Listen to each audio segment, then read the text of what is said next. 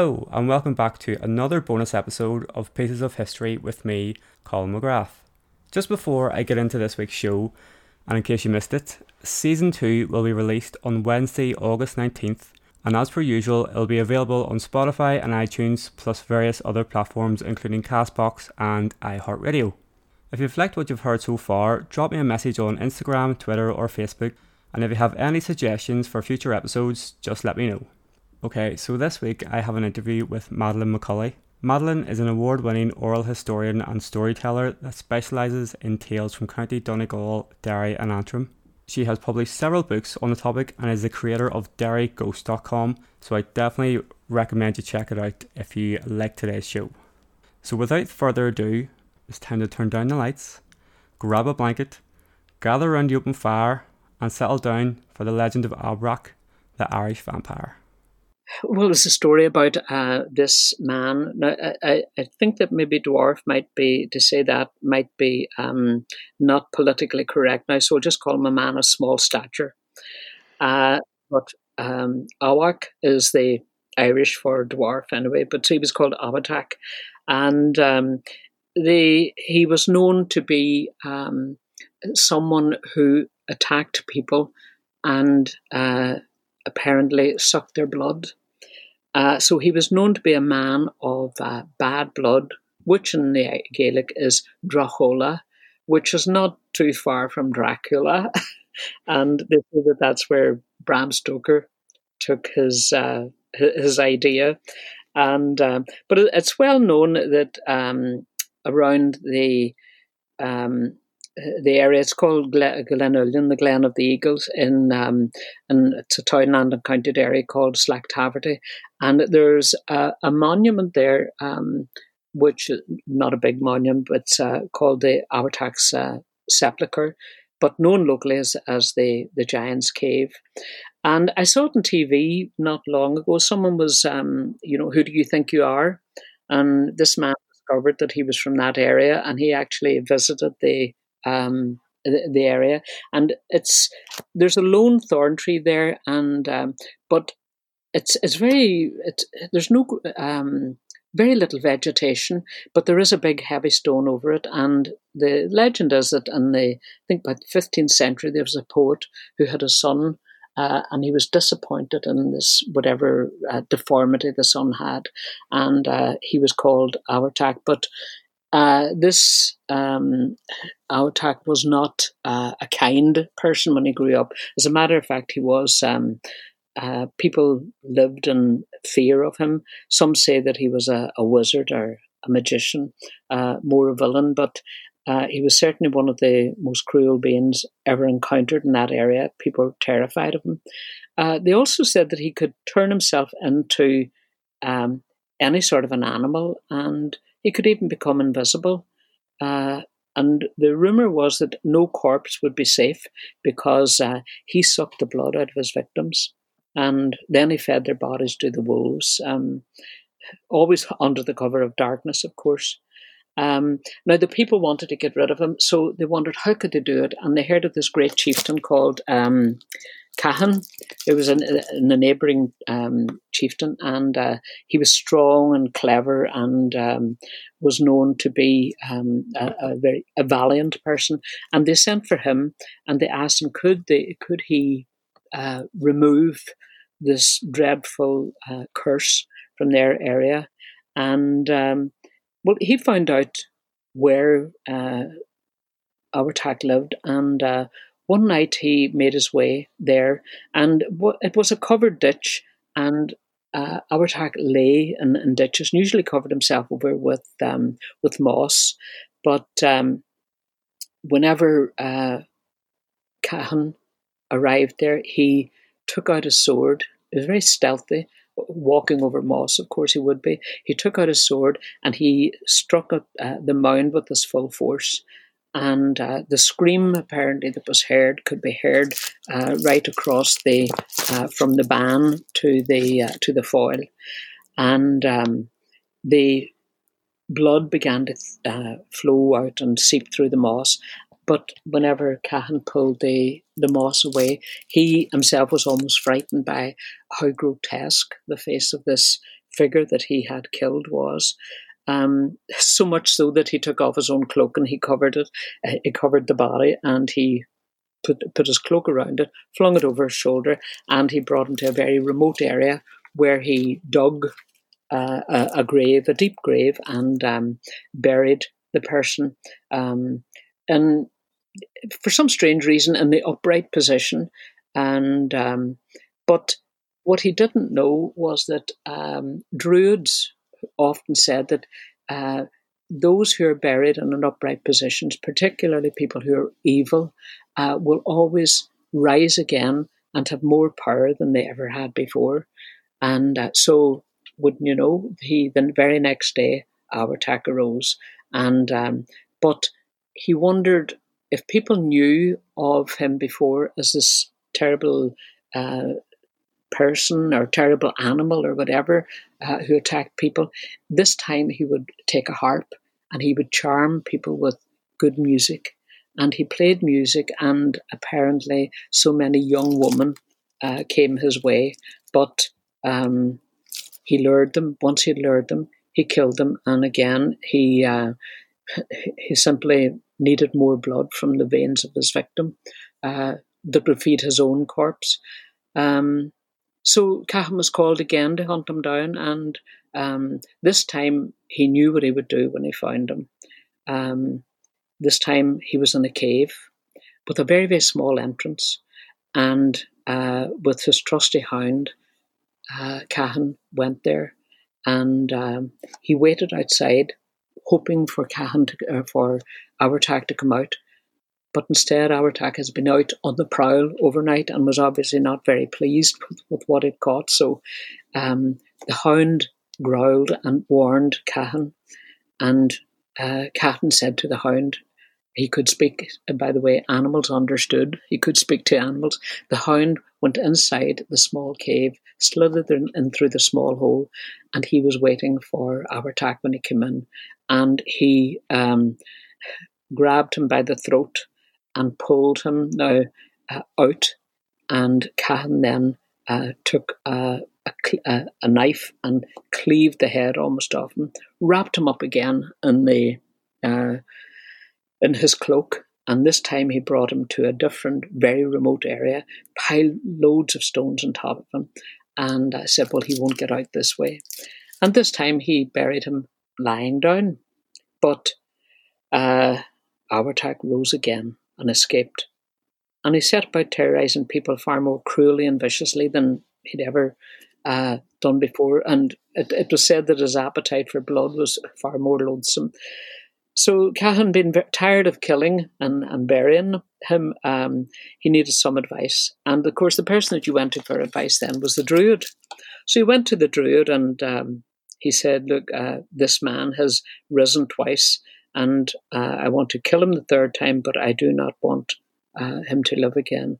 And the druid said very clearly, he is not a living person. He's one of the Neu Marav, one of the living dead.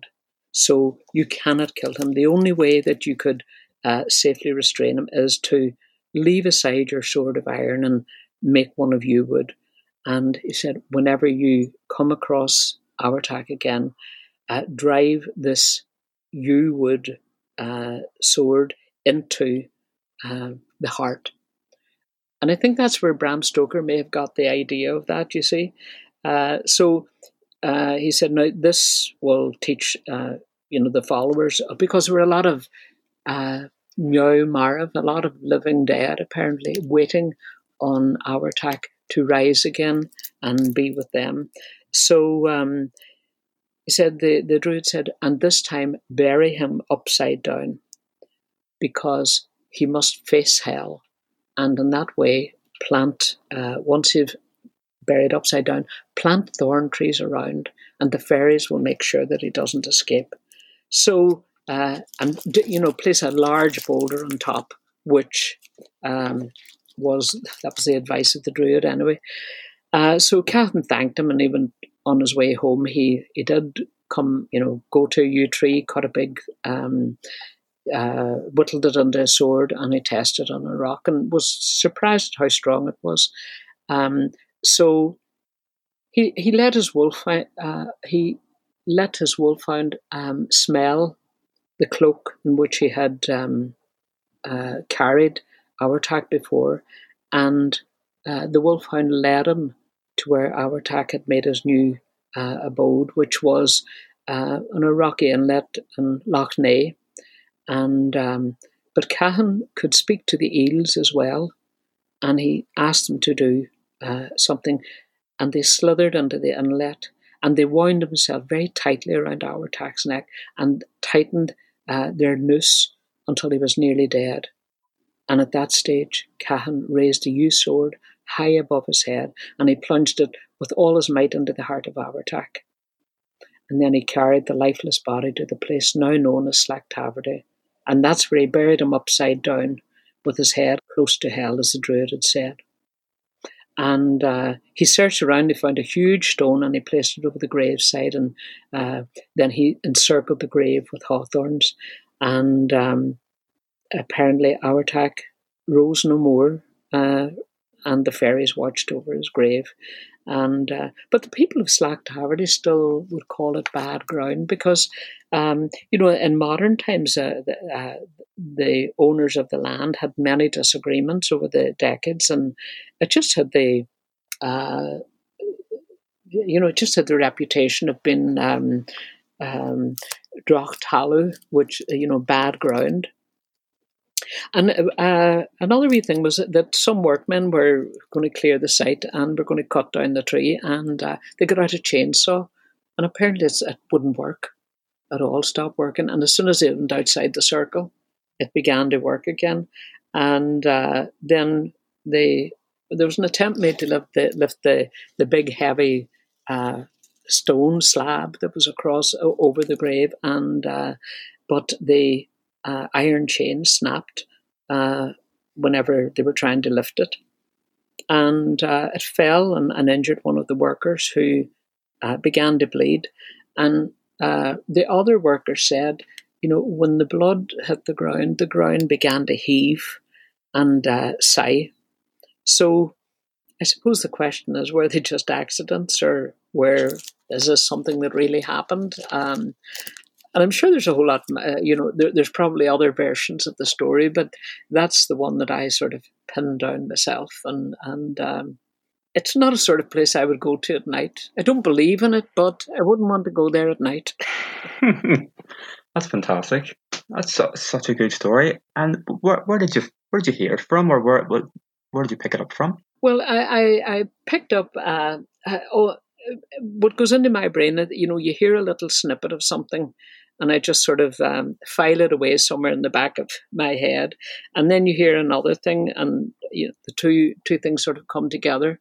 And when you hear a third, that's what happens. And um, we were going um, to uh, Magherafelt and uh, visiting friends there, and um, uh, we were going to a wake actually, and some people began to talk about this, you know, um, just on the way people do at wakes and um, I decided that I would maybe do a bit more, um, just a bit more investigation into it. And I looked up uh, the um, some periodicals. Uh, I, I, always um, got access to JSTOR and Google Books and the Dublin um, Penny Journal, Irish Journal. I say all of these books that they have in, in the library. And uh, through that, um, I was able to sort of piece together the story. So, Madeline, can you just tell me a bit about your background and how you got into oral history and storytelling? I mean, I, I, I write and, and I tell stories because I enjoy it. I mean, I taught for 17 years mm-hmm. and I mm-hmm. taught art. And um, one of the things that I discovered about teaching the history of art in particular was that uh, children don't remember how to reproduce a painting, say in the history of art. But if you if you put a story around it, uh, uh, look at a painting and write a story on it, and then tell them the story. They have the skeleton on which to hang their their uh, reproduction whenever they do an exam. So uh, I suppose in teaching that you're you're always telling stories and. Um, uh, you know, you were you were asking how I started in oral history. I think that that everybody has the beginnings of oral history, and because we probably all listen to fairy tales that our parents told, and uh, I mean that again is is oral history and and nursery rhymes, you know, round uh, round and round the garden, and um, I mean that apparently is the Black Death, mm-hmm. you know, where mm-hmm. one step, two steps, and uh, or you know that a tissue, a tissue all fall down. Uh, you know, when you look at the the history of um, nursery rhymes, they all tell uh, stories. So, I mean, folklore is just all around us, and um, I, I, actually just used to spend a lot of time in my great aunt's uh, house in Donegal, and when we first started to go there, I mean, when we were very young, there was no electricity. There was a Tilley lamp. Uh, there was no running water, and you had to go to the well. And uh, sort of place that people called into, and you listened to conversations. And um, uh, the thing that I do remember, she always bought the Old Moore's Almanac, which was to predict the weather and uh, you know the astronomy, and that she would almost sort of look at the harvest uh, through the eyes of, you know, through the readings of um, Old Moore's Almanac. And I'm desperately trying to get my hands on some at the moment. But, uh, you know, it, it, it was all around, only, it was only sort of maybe 2001 that I began to think, hey, this is, uh, this is history. And I began to take a, a deeper interest in it as well. That, that's really uh, part of the background. When I was at the art college, um, I took up bookbinding as my main specialism, and I got this fantastic book uh, by Frazer called uh, The Golden Bough. And uh, because you have to take a book apart to be able to sew it together again the way that you want to bind it, uh, just read some of the things as I went along and discovered that so many of our folk tales and our folklore actually is worldwide. You know, the, the uh, Asians have it, the American Indians have it, the Aboriginal people have it. So we're not uh, we're not alone in that. Is that people for centuries have um, tried to read the stars and and uh, read the happenings, and um, I know that in the Old Moore's Almanac this year, apparently there was some sort of a prediction which could be interpreted as uh, the coronavirus. I haven't really read it, but I, I was told that, you know, read old Moore's Almanac. So um, if that sort of clarifies things for you, it probably makes it more confusing. Does Derry have a, a strong oral tradition then with, with folklore? Well, you see, it, it's said that if you scratch a Derry person, you'll come to Donegal very soon.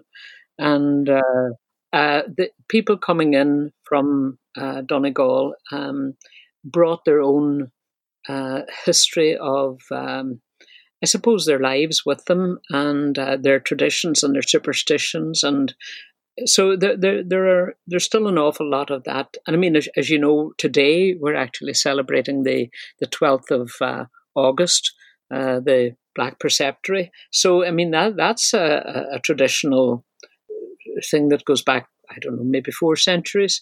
So um, I would say that if you if you asked any uh, person to meet in the street, do do you know any folklore? They might say no. And if you spend time having a cup of coffee with them, they you would discover that they actually do know quite a lot. So I think oral history just has really been passed down almost without us knowing it. You know, you, uh, it's, it's like saying to someone, Do you remember taking your first steps? Or do you remember saying your first sentence? Few people will remember the first time that they were, you know, open to any oral history. I think it's just really in the DNA of, of um, people from this area. I think it is because of the the whole um, sort of rural tradition. And I suppose, like you said, like if you go anywhere throughout the world, it's passed through generations and generations. And it's probably, would you say it's maybe because obviously the levels of literacy weren't there for a lot of cultures, so therefore they had to tell their children and their children told their children and so on and so forth. And especially within folklore, ghost stories and things like that as well, the boogeyman and all these different types of things. Within my own family, there's certain things. Um, my dad had this um, story um, whenever we were younger. It was in order to keep us from going out into the back garden. He said there was a thing called a hairy hand. Mm-hmm. Looking back, it, it's funny, but whenever you're a child, and we had oh. like a, a, sliding door, and I said, "No, yeah. if you go out there, if you go outside after dark, the hairy hands, the hairy hands going to get you." And like we found this absolutely terrifying, but it, it did the job. We didn't go outside because after after dark, who knows what's outside? So it, it, there you go. And I'm talking about it 25 years later. So well, I, I, my father said uh, one time um, that um, the stories that uh, our parents and our grandparents told us were the best form of health and safety that you could ever get. Because, you know, if you went too near the the uh, the lake, the monster would come up and grab you, and uh, you know, if you if you did this, something terrible would happen. So you you stayed away from all of those things, and uh, he was probably quite right. It was it was a great way to frighten children into being safe. Um, you know, when when other avenues didn't seem to be open to them. Um, you, you, were speaking about ghost stories there. I, I mean, I, have actually written three books on ghost stories, and that's my latest project. I wrote um, Haunted Derry and haunted Donegal because I mean I'd known so many places in Donegal that are haunted, and so many places in Derry that are reputedly haunted as well. And then I moved on to haunted Antrim, and uh, I think every castle uh, along the north coast must be must be haunted. But um, what I so enjoyed about it was that you know you would get the, the just the the a seed of a story, and uh, I just I loved the the following through of it uh, and trying to verify different and put it into historical context. Uh, I mean, I remember someone saying to me uh, when I was writing Haunted Antrim, "Have you heard about the Black Nun?" I said, "No. Well, you know, what's that?" And she said. Um, Oh, I don't know very much about it, but there is a story about the Black Nun somewhere around Ballycastle. So I began to look up and, and I discovered that it was uh, uh, one of the McQuillans uh, who became a nun, and it was in Bunamargy in the um, uh, in the convent there, in the cloister there, and uh, so I, I, went through the whole thing and you know was able to set it into the historical context to be able to look through historical books, you know, that aren't on the main shelves or anything like that, and you know I can always find, uh, well, up until now anyway, I've always found uh, a historical connection, mm-hmm. and uh, so I'm, I'm, um, I mean, it, it, still keeps me fascinated. I'm, you know, and I still want to continue to write, and uh, I illustrate the books as well, and so for me, it's, um, it's, it's a wonderful way to keep uh, history alive. Well, thanks very much for your time. Um, I really appreciate it. Before I go, have a listen to a quick promo from Dan at the Past Less Travel podcast. He'll give you a sneak peek at a show. I definitely recommend you check it out. What is going on, everybody? My name is Dan Romagno, and I'm the creator and host of the Past Less Traveled podcast. The Past Less Traveled podcast explores some of the most interesting places, persons, and events that you never knew you wanted to learn about. Each episode is an information packed journey into some of the lesser known histories of the world. With episodes ranging from ancient Macedonia to John Adams' role in the Boston Massacre, you will surely find a topic that piques your interest. Each episode is 10 to 20 minutes long, so you can fit this podcast into any part of your day. You could find The Past Less Traveled on Apple Podcasts, Spotify, and any other platform you may use. You can also stay up to date with episode announcements and enjoy more history content on my Instagram at The Past Less Traveled, all one word, and on Twitter at The Past Less Traveled. That's P A S T L E S S T R A V E L D. Tune in weekly to get your fill of some of the most interesting places, persons, and events that you never knew you wanted to learn about. And remember, we are all trapped in history, and history is trapped in all of us. Pieces of History is written and produced by me, Colm McGrath, with additional material by Anya McGrath. If you would like to hear more episodes, you can subscribe on iTunes and Spotify and you can also get involved in the show by leaving comments and show suggestions on Twitter and Instagram at Pieces of History. Thanks for listening.